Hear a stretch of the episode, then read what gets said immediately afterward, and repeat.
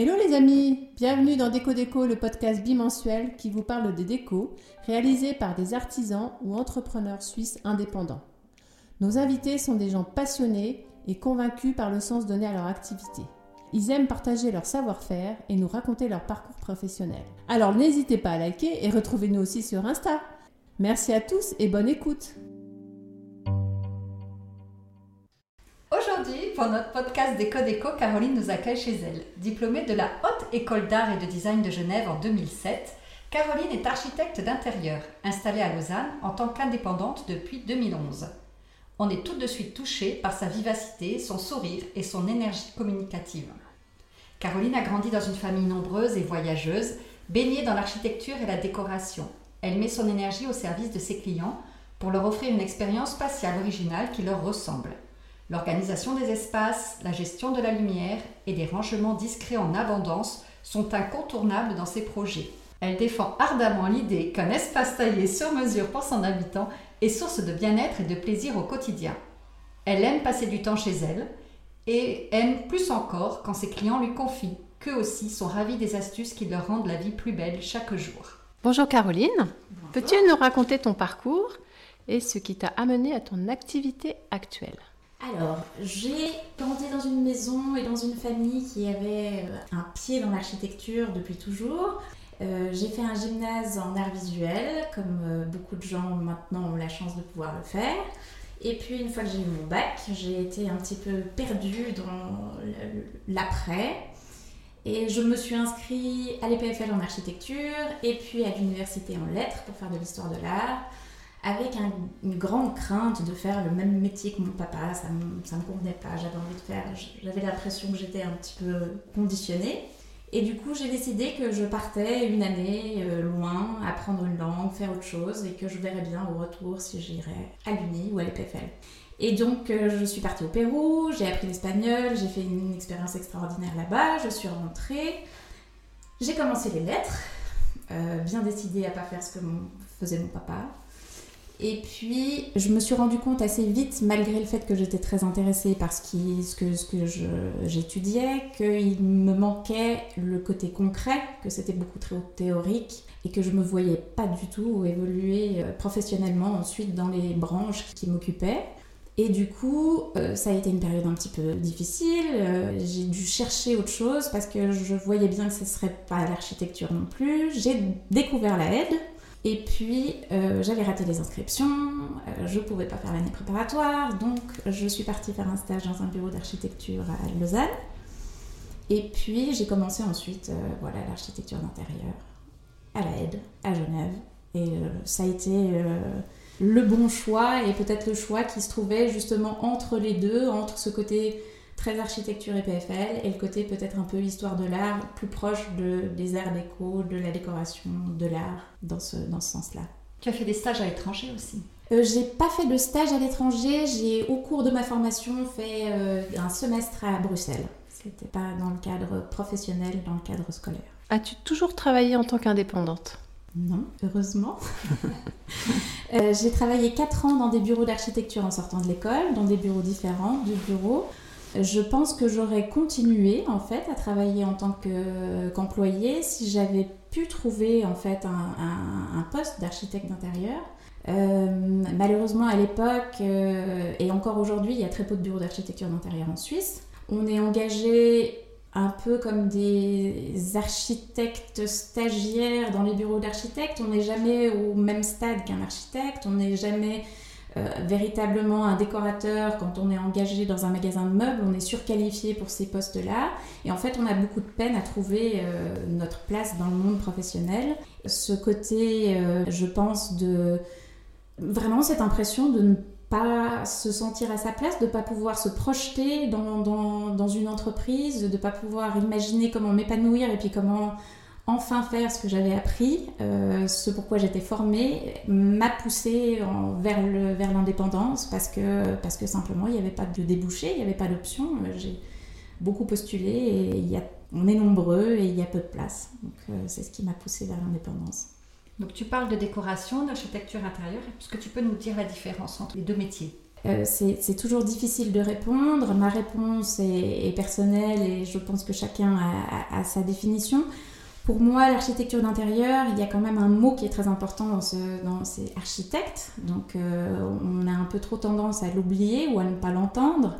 Un architecte, il, travaille les espaces, il, travaille, euh, il bouge des murs, il, va faire entrer la lumière naturelle, artificielle, il va la déplacer, il va trouver des matériaux euh, appropriés à certaines, certaines fonctions. Ce qu'il faudrait peut-être préciser aussi par rapport à l'architecture, c'est on est une, une sorte d'architecte qui a un regard tourné vers l'après-travaux, vers comment la personne va habiter l'espace, comment est-ce qu'elle va évoluer dans cet espace. Et puis, on n'a pas du tout le souci de l'architecte qui serait d'insérer un volume dans un paysage. En général, ça, c'est pas notre travail. C'est peut-être là que se fait déjà la différence entre l'architecte et, l'architecte d'intérieur. Le décorateur, lui, il aura tendance, au moyen de ses compétences, à habiller ou à donner du style ou du caractère ou un peu de personnalité à un espace qu'il ne va pas forcément remettre en question. Normalement, il ne va pas euh, revoir les points électriques, euh, même si, par exemple, ça manque de lumière. Donc c'est vraiment un travail plus cosmétique, mais pas du tout euh, de manière... C'est pas, pas péjoratif de, parler de ça, parce que quand on s'est un peu frotté à l'exercice de la décoration, eh ben on se rend compte à quel point c'est difficile aussi et que c'est un métier en soi qui nécessite tout un tas de réflexes et toute, une expérience qui permet de faire ces choses-là. La vraie définition, je ne sais pas comment dire, en fait, chacun, chaque personnalité dans le monde de l'architecture, de l'architecture d'intérieur ou de la décoration se place un peu, lui, sur cette, euh, sur cette euh, grande ligne qui va de l'architecture jusqu'à la décoration, je pense, et puis on se trouve tous quelque part euh, par là là, là où on a envie d'être, là où on pense qu'on est doué, là où on, où on, se sent le mieux. Au travers de ce que tu viens de nous dire, on entend euh, quand même un petit peu effectivement la mise en avant du, du vrai du diplôme d'architecte d'intérieur. Tu as décidé de t'installer en Suisse, donc euh, ton cabinet est à Lausanne. Est-ce que tu peux nous décrire la situation actuelle de l'architecture d'intérieur en Suisse? Je pense qu'on manque de reconnaissance. Je pense que c'est un métier qui, qui n'est pas forcément euh, bien compris. On manque de reconnaissance de nos compétences autant auprès des architectes que des autorités qui ne nous donnent pas la possibilité de signer des plans pour des rénovations ou des transformations légères intérieures.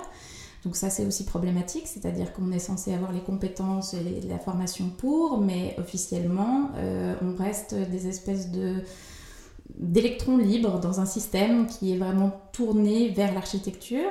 Je pense aussi que on est parfois confondu à tort dans nos métiers. On, nous prend pour des décorateurs alors qu'on ne l'est pas. Dans les métiers techniques, dans, ce, domaine de la construction, c'est souvent beaucoup d'hommes, beaucoup de, métiers justement techniques qui prennent un peu la décoration pour quelque chose de, de frivole ou peu sérieux. Donc on pâtit aussi un peu de cette image.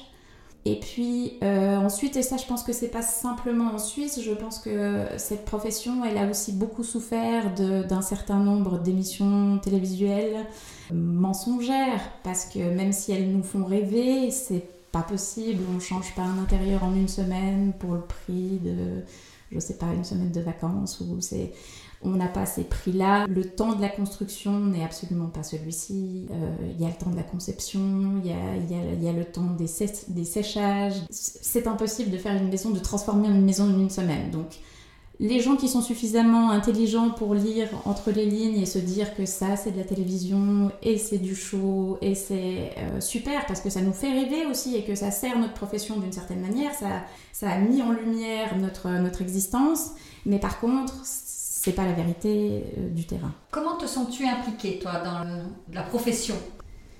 Je me sens impliquée assez fortement et depuis, en fait, je me sens de plus en plus impliquée parce que, enfin, quand on se met à son compte, on a tellement, tellement de choses à apprendre. Enfin, l'entrepreneuriat, c'est chronophage on doit apprendre tellement d'autres choses, on doit apprendre à faire de l'administratif, de la comptabilité, parfois un peu de ressources humaines, de choses comme ça. Et on, est en train de se former sur tellement de choses et on doit gagner sa vie et on fait des projets et on essaye de faire ce qu'on aime. Et on ne se rend pas vraiment compte justement de peut-être de, ce flou autour de la profession et voilà de savoir si on est reconnu, pas reconnu, si on est voilà, reconnu à notre juste valeur. Et aujourd'hui, je me sens très impliquée là-dedans. J'ai vraiment envie, le, le fait que vous proposiez ce type de podcast aussi, c'est super et j'ai envie de défendre ce métier, j'ai envie de l'expliquer et je pense qu'il y, a des tas de jeunes qui ont envie de le faire mais qui savent pas exactement ce que c'est. Et je pense que c'est vraiment important qu'on communique là-dessus, quelle est la réalité de ce métier et pourquoi c'est pourquoi c'est si chouette et, et pourquoi c'est pas si facile et que c'est pas toujours aussi créatif qu'on pense parce qu'il y a vraiment tout le volet de, l'exécution et de, mener un, un, projet à terme et c'est autre chose que les dessins et, les idées de base. Caroline, tu travailles euh, déjà en tant qu'indépendante, mais tu travailles seule. Et donc, de ce qu'on vient d'entendre, est-ce que, euh, voilà, peut-être que cette euh, multicasquette, euh, ce cumul de compétences, tu n'aurais pas envie de t'associer pour dire, voilà, je fais vraiment appel à d'autres corps de métier qui me permettraient de, faire moi vraiment que ce que j'aime, peut-être laisser la compta de côté, ou voilà, une chose, une chose après l'autre, mais de, de t'associer, en fait. Est-ce que c'est quelque chose à laquelle tu as pensé? Évidemment, et oh oui, ce qu'on aimerait tous laisser la comptabilité de côté et ce genre de choses, c'est évident. Euh, en même temps, j'ai vraiment, enfin, le parcours est tellement euh, enrichissant et je pense que le passage, pas comment dire, le parcours vraiment de l'indépendant qui doit gérer la totalité des choses fait aussi un professionnel, à mon avis, plus qualifié parce qu'on a une vision globale qu'on n'a pas quand on est employé. Et moi, je le vois avec mes amis euh, qui peuvent travailler dans des bureaux. Ils ont, toujours, ils ont aussi un peu comment dire, parfois l'impression de ne pas être à la hauteur sur certains points, sur, euh, je sais pas, du chiffrage ou de l'exécution ou du chantier, parce que parce qu'on leur donne pas la possibilité de le faire ou parce qu'ils sont vraiment trop bons dans un autre domaine et qu'on va profiter de leurs compétences ailleurs. Oui, s'associer, ce serait, ce serait formidable et en même temps c'est très compliqué parce qu'il faut des gens qui partagent votre vision de l'architecture, votre idée de la relation avec le client, quel, comment on travaille, aussi bien comment on travaille avec les gens, mais comment on travaille, euh, comment on s'organise, est-ce qu'on fait des nuits blanches euh, pendant, voilà, est-ce que c'est la nuit qu'on est performant, est-ce que c'est le matin tôt, est-ce qu'on va se retrouver au même moment, au même endroit, est-ce que est-ce qu'on va trouver un associé qui est très complémentaire ou est-ce qu'on va trouver un associé qui est plutôt euh, très similaire à nous, donc c'est des mais oui, je suis absolument pas fermée à l'idée et, et ce serait certainement très enrichissant aussi. Donc on a compris que la compta c'était pas ton truc tu le faisais mais que c'était pas ton truc. Quelle est la partie que tu préfères en fait dans un projet? La prospection, la, la conception, la réalisation? La question est vraiment vraiment pas facile, mais je crois que je dois mettre la réalisation en premier. C'est vraiment étrange de dire ça quand on est architecte d'intérieur et qu'on aime faire du projet, mais pour moi la conception sans qu'elle se réalise par la suite a pas du tout la même saveur. Je crois que c'est certainement aussi par rapport à mon parcours, ce, besoin d'avoir quelque chose de concret, d'avoir quelque chose qui existe à la fin, que j'avais pas du tout dans mes études de, lettres, où c'était très théorique. Un projet sur le papier, il a beau être euh, certainement réussi, et je peux certainement me l'imaginer, j'ai vraiment besoin qu'il existe, et, j'aime le processus de le faire exister. C'est en général des belles rencontres, c'est des, artisans qui font euh, un travail remarquable. Pour moi, c'est un processus global est-ce que ça vient du fait que je suis indépendante et que je dois tout faire et que euh, finalement j'y prends plaisir C'est peut-être pour ça que je reste indépendante et que je ne vais pas essayer de me, de me mettre dans une case de projeteuse ou de direction de travaux ou je sais pas. Euh, en tout cas, moi j'ai un plaisir immense à, à, voir le projet depuis euh, les premiers coups de crayon jusqu'au moment où vraiment il existe et puis qu'on peut allumer la lumière et qu'on rend les clés et que les gens viennent mettre leurs affaires et de se dire que, que ce qu'on a dessiné, euh, bah, quelqu'un va y vivre, va y travailler, va y être tous les jours. Un peu comme un architecte ou une décoratrice intérieure finalement. Tu imprègnes forcément tes projets ou tes réalisations de ta personnalité. Est-ce que c'était arrivé de refuser des projets par rapport à ce sens-là ou pour d'autres raisons? Oui, ça c'est peut-être aussi la chance de l'indépendant de pouvoir euh, choisir ses projets. J'ai refusé des mandats pour plusieurs raisons. On a forcément effectivement tous une personnalité, tous des choses qu'on préfère faire, des espaces qu'on trouve plus réussis que d'autres, des styles, des matériaux qui nous, sont, qui nous sont chers. Et c'est vrai que si on a un client qui vient avec une demande qui est complètement à l'opposé de ce qui nous parle en général, il n'y a aucun intérêt à accepter un mandat. Ça m'a d'ailleurs vraiment frappée quand c'est arrivé parce que je me dis que c'est quand même étrange de pouvoir approcher quelqu'un dont on connaît les images, dont on connaît le travail, puisqu'il existe quelque part sur Internet, et de pouvoir lui demander quelque chose qu'il ne fait absolument pas. Mais ça arrive, donc, euh, donc dans ces moments-là, il faut refuser. Et puis, euh, il y a d'autres choses qui me font refuser des mandats, c'est aussi euh, vraiment une question de personnalité de feeling avec le client. Le temps d'un projet d'architecture d'intérieur, il est vraiment long, contrairement à la décoration. La décoration, ça se passe vite, donc euh, la plupart du temps, si c'est des petits mandats, c'est-à-dire que si tout d'un coup on s'entend pas très très bien, on serre les dents pendant quelques semaines et c'est terminé. En architecture d'intérieur, c'est des choses qui durent des mois, des semaines, des années parfois pour certains projets. S'il y a quelque chose qu'on sent pas, c'est certainement qu'on n'est pas la bonne personne pour ce client et que ce client n'est pas la bonne personne pour nous et un projet d'architecture d'intérieur, c'est vraiment une collaboration entre, entre les deux. C'est un engagement très fort euh, de part et d'autre. Et puis, c'est surtout beaucoup de confiance et de communication. Donc parfois on refuse aussi parce qu'on a l'impression que soit qu'on comprend pas ce que le client veut ou communique, ou soit que lui ne comprend pas ce qu'on essaye de lui dire. Et, donc on le refuse peut-être pas au début ce mandat-là, mais on, le stoppe en cours de route si, si on sent que, que ça va pas donner un, bon projet, parce que ça donne pas des bons projets euh, simplement. Si, si on prend pas de plaisir à faire son travail, si on, on comprend pas vraiment le, but de l'exercice, le, résultat à mon avis est pas bon. D'après toi, quelle est ta principale force qui t'a permis d'arriver là où tu en es alors je pense que je suis une très très grande bosseuse, je travaille beaucoup beaucoup. Je pense que c'est ce qui m'a permis d'en arriver où je suis et d'être encore où je suis surtout, d'avoir tenu euh, sur les années. Pour différentes raisons, parce que euh, c'est des, des, métiers euh, très masculins, très techniques, on, on, doit avoir énormément de connaissances et c'est impossible de les avoir en sortant de l'école. Je me suis toujours dit que dans un monde idéal, j'aurais fait des stages d'électricien, de menuisier, de, tout, juste pour savoir comment ils font, comment est-ce que je peux dessiner juste si je ne sais pas comment on fait. Je travaille beaucoup et je crois qu'une de mes forces aussi, c'est de pas avoir peur de dire que je ne sais pas. Et ça, ça m'a gagné beaucoup de crédibilité auprès de ces gens justement qui ont l'impression qu'on est parfois un peu des minuches qui venons mettre notre petite déco dans les chantiers. Si je sais pas, je sais pas. Euh, par contre, j'ai une idée. Euh, comment est-ce qu'on va pouvoir la réaliser ensemble? Qu'est-ce que, comment toi tu ferais? Qu'est-ce que tu peux m'apporter? Je pense que c'est ça ma principale euh, qualité. Justement, pour le choix des artisans entrepreneurs qui, qui t'accompagnent, j'imagine que tu essaies de aussi de rester fidèle à certaines entreprises pour avoir euh, l'assurance d'une réalisation de qualité. Comment tu choisis euh, ton entourage? Il y a plusieurs facteurs. Il y a évidemment un facteur, euh, le, plus important, c'est la qualité du travail. C'est de savoir que les gens font leur travail correctement, le connaissent bien et que on n'aura pas de problème après parce qu'on a aussi beaucoup de responsabilités en termes de garantie dans ce, dans ce métier.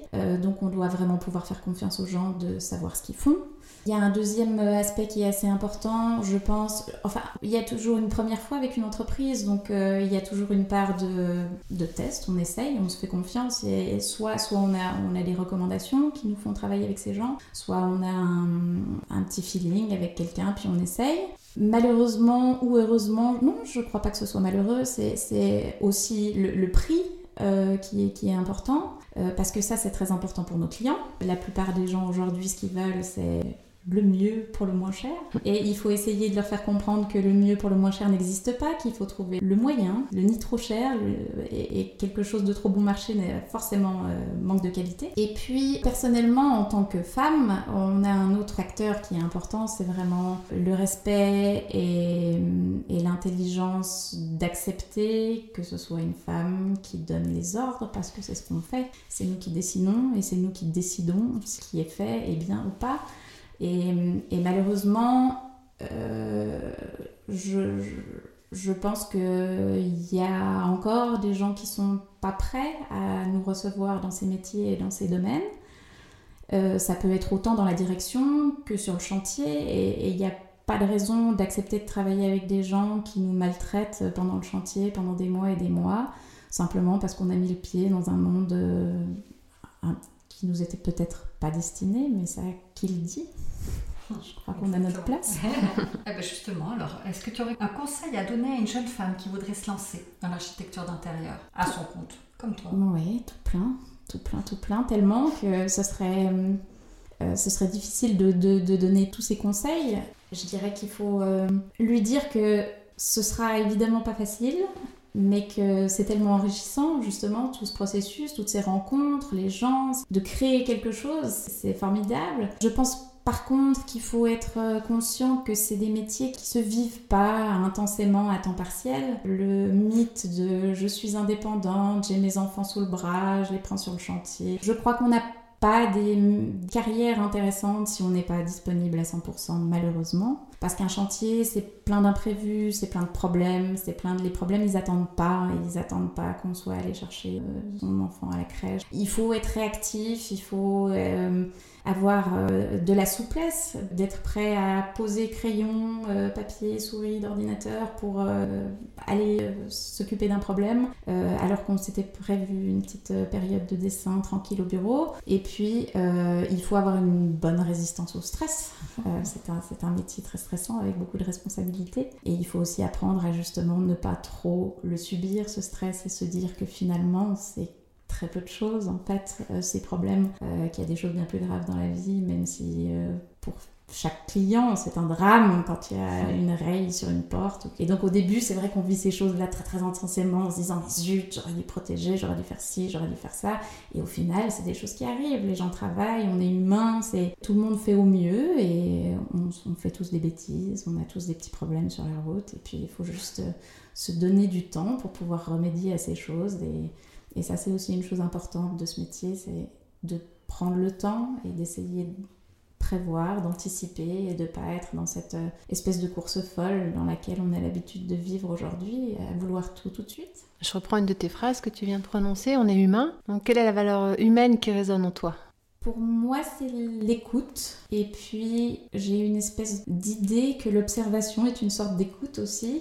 En tant qu'architecte, euh, on est forcément des gens très visuels on emmagasine beaucoup de choses, mais moi je, vois beaucoup de choses et mes futurs clients par exemple communiquent beaucoup dans leur manière d'être, leur manière de me recevoir, quand je, quand je viens pour la première fois chez quelqu'un, de savoir comment est-ce qu'il comment est-ce qu'il me reçoit, est-ce que tout est nickel, est-ce qu'il me reçoit dans, dans son intérieur comme, comme il le vit tous les jours, avec des jouets d'enfants partout, avec des chaussures dans l'entrée, ou est-ce qu'il va me précéder partout en s'excusant douze fois du désordre, d'essayer de, de, cacher les choses qui traînent. Donc toutes ces choses-là, elles, disent beaucoup, beaucoup de qui sont les gens, de qui sont, qui sont les gens pour qui on va travailler.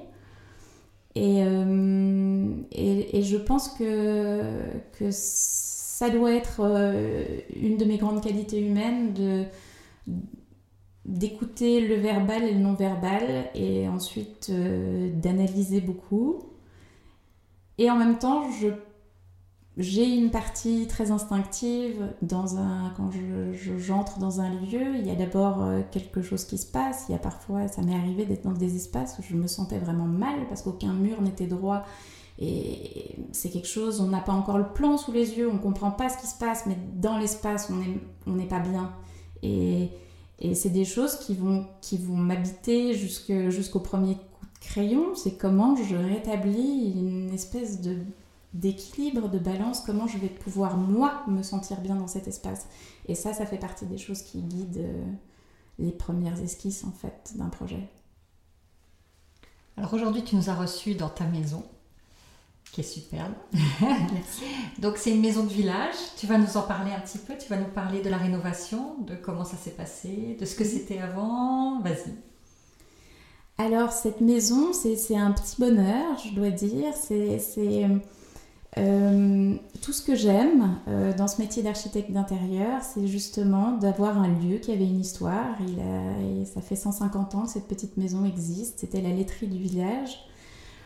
Euh, je suis arrivée un peu comme euh, quand même une iconoclaste qui allait tout casser parce que tout le monde pensait qu'il ne fallait pas y toucher. Pourtant, il n'y a plus personne qui vient amener son lait ici depuis bien des années, donc c'est c'était à l'abandon. Mais les gens avaient tellement de souvenirs et du coup, j'ai travaillé ce projet avec l'histoire de cette maison. Et puis, ce qui était aussi formidable, c'est que c'est une vraiment très très petite maison. Il y a un tout petit peu plus de 70 mètres carrés habitables. Et du coup, c'est un parfait projet d'architecte d'intérieur parce qu'il faut être hyper inventif. Il faut créer du mobilier sur mesure, il faut avoir des astuces pour donner l'impression que l'espace est plus grand qu'il n'est, pour pouvoir mettre toutes les fonctions, pour pouvoir le vivre euh, agréablement. Et puis c'est vrai qu'en termes de matérialité, je me suis aussi inspirée un peu de ces, des, couleurs un peu laiteuses. Il y, a, une base assez monochrome, une sorte de boîte euh, claire mais qui n'est pas blanche parce que j'utilise d'ailleurs assez peu de blanc pur que je trouve toujours très froid. Malgré le fait que j'aime beaucoup le blanc et que je l'utilise dans les accessoires et dans, dans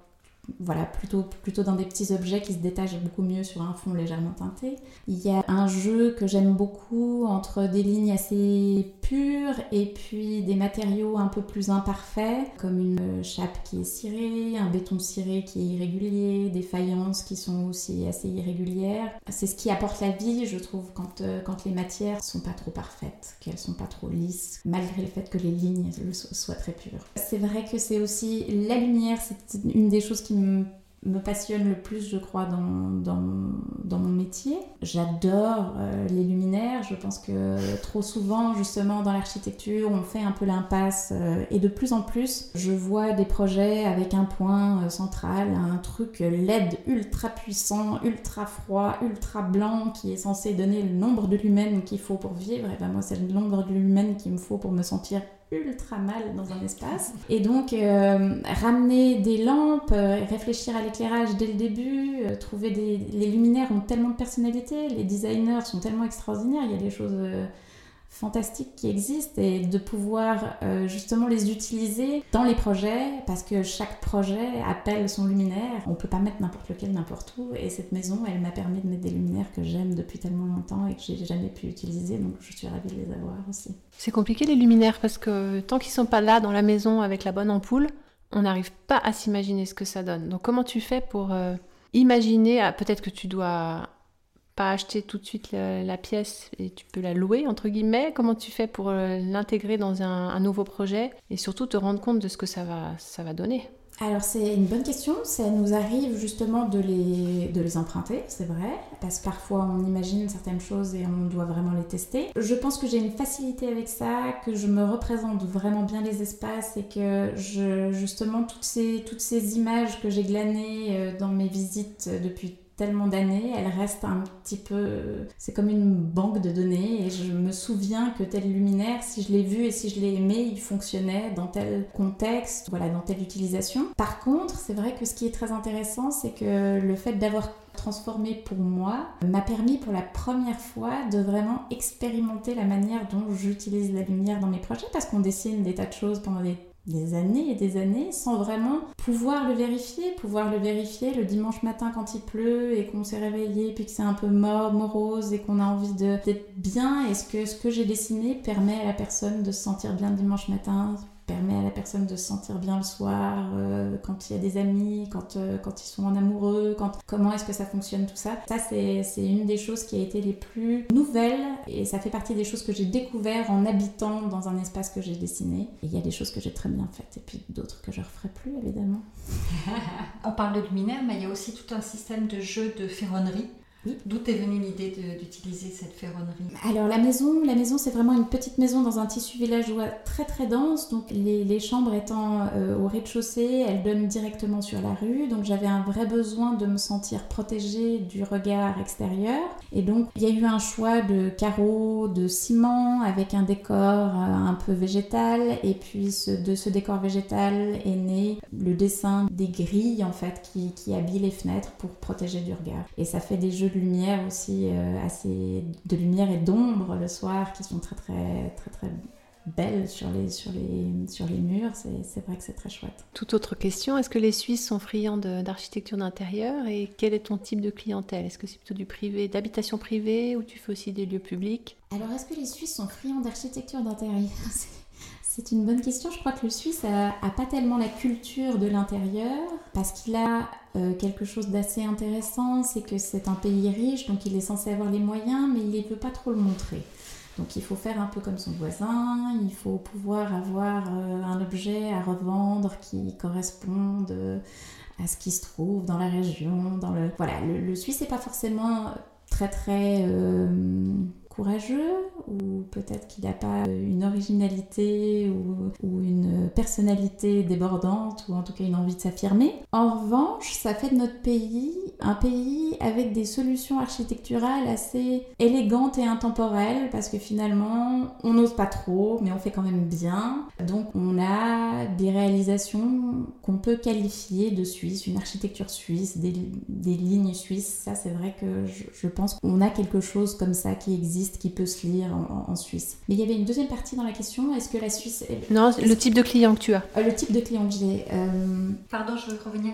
Euh, c'est aussi parce que les Suisses, c'est plutôt un, peuple de locataires. Oui, ça c'est vrai que c'est important. Moi, je me suis beaucoup posé la question, en fait, euh, quand j'ai commencé à travailler, c'est pourquoi est-ce qu'on n'essaye pas de faire plus de choses? Et, ça rejoint l'autre partie de la question, c'est que qui est ma clientèle? Ma clientèle, en Suisse, l'immobilier est cher. On ne s'achète pas un studio quand on est étudiant, comme le feraient des Français ou d'autres pays d'Europe, où, où on a envie de personnaliser un peu son premier logement. Et du coup, même les petites solution déco, un papier peint, euh, de la peinture, ça fait vite euh, des petits budgets, des montants qui sont importants. Donc si, voilà, si on est passionné par ça, on va peut-être euh, peut-être faire un petit peu d'effort, mais sinon on va vivre avec nos murs blancs et, notre parquet en chaîne de locataires pendant, pendant très très longtemps. Et du coup, ça, ça, ça ça forme notre œil aussi et je pense que d'une certaine manière ça nous conforte dans l'idée que c'est ça c'est à ça que doit ressembler un intérieur et ça peut ressembler à tellement d'autres choses. Et peut-être aussi qu'il y a un autre facteur c'est vrai que les gens ont, tendance à en Suisse à vouloir construire ou transformer ou faire quelque chose pour la vie. Et je sais pas si vous êtes comme ça mais moi je change. Je pense qu'il y a une, constante mais il y a, il y a des couleurs qu'on aime euh, à certains moments de notre vie, qu'on ne supporte plus à d'autres, et pourquoi on n'oserait pas faire quelque chose, et puis euh, on n'accepterait pas de, de, le défaire ou de le refaire euh, quelques années plus tard, si vraiment on n'en peut plus. Ça demande aussi un petit peu d'engagement de notre part, ça veut dire qu'il faut peut-être euh, prévoir un petit budget pour pouvoir refaire, ou bien prévoir un petit peu de temps pour pouvoir refaire et puis pour pouvoir adapter par la suite. La partie euh, clientèle, donc mes clients étaient principalement au début des privés euh, qui faisaient évidemment de l'habitat, mais le fait de me mettre à mon compte aussi euh, ça a été important pour moi d'aller chercher et de démarcher des entreprises, d'autres types de mandats qui permettent de faire euh, des choses peut-être un petit peu plus osées, où on a une image de, marque, une image d'entreprise, euh, des valeurs d'entreprise à, à, transmettre aussi par l'architecture d'intérieur. Et ça permet d'être dans le côté peut-être un peu moins émotionnel de, de l'intérieur privé. On a toujours des problèmes entre monsieur qui veut ci, madame qui veut ça, et puis en fait c'est un, un domaine de compromis, tandis que quand on travaille pour une entreprise, il y a peu de compromis, il y a peut-être que le travail du client est plus objectif, il y a un but à atteindre, et puis on essaye de faire en sorte que ce soit le plus confortable possible, mais on n'a pas besoin de, de plaire à l'autre ou de, de, faire quelque chose que qui est essentiel pour la personne avec laquelle on vit. Ou, ou voilà. Merci Caroline de nous avoir reçus dans ta charmante maison euh, laiterie. où on se sent très bien et euh, avec, qui on, avec toi on a passé un très très bon moment également. Merci beaucoup. Merci, oui. Merci à vous pour votre intérêt et d'offrir la possibilité à des gens comme moi d'expliquer de, ce qu'on fait et peut-être de donner envie à d'autres gens de, de susciter des vocations. On espère. Merci. Merci. Merci de nous avoir écoutés. N'hésitez pas à nous partager, à nous mettre des commentaires et à nous mettre 5 étoiles. Cela nous permettra une meilleure visibilité. Et surtout, merci à François Mezot d'Antipopcast pour tous ses conseils, à Antonin Tesser pour notre super musique et à Jeanne Richer pour son soutien artistique continu sur notre Insta. À dans 15 jours pour le prochain podcast d'Eco Déco. Euh, tu veux le refaire maintenant avec le... Bah, je pense... c'est pas que je veux. je pense que c'est un peu...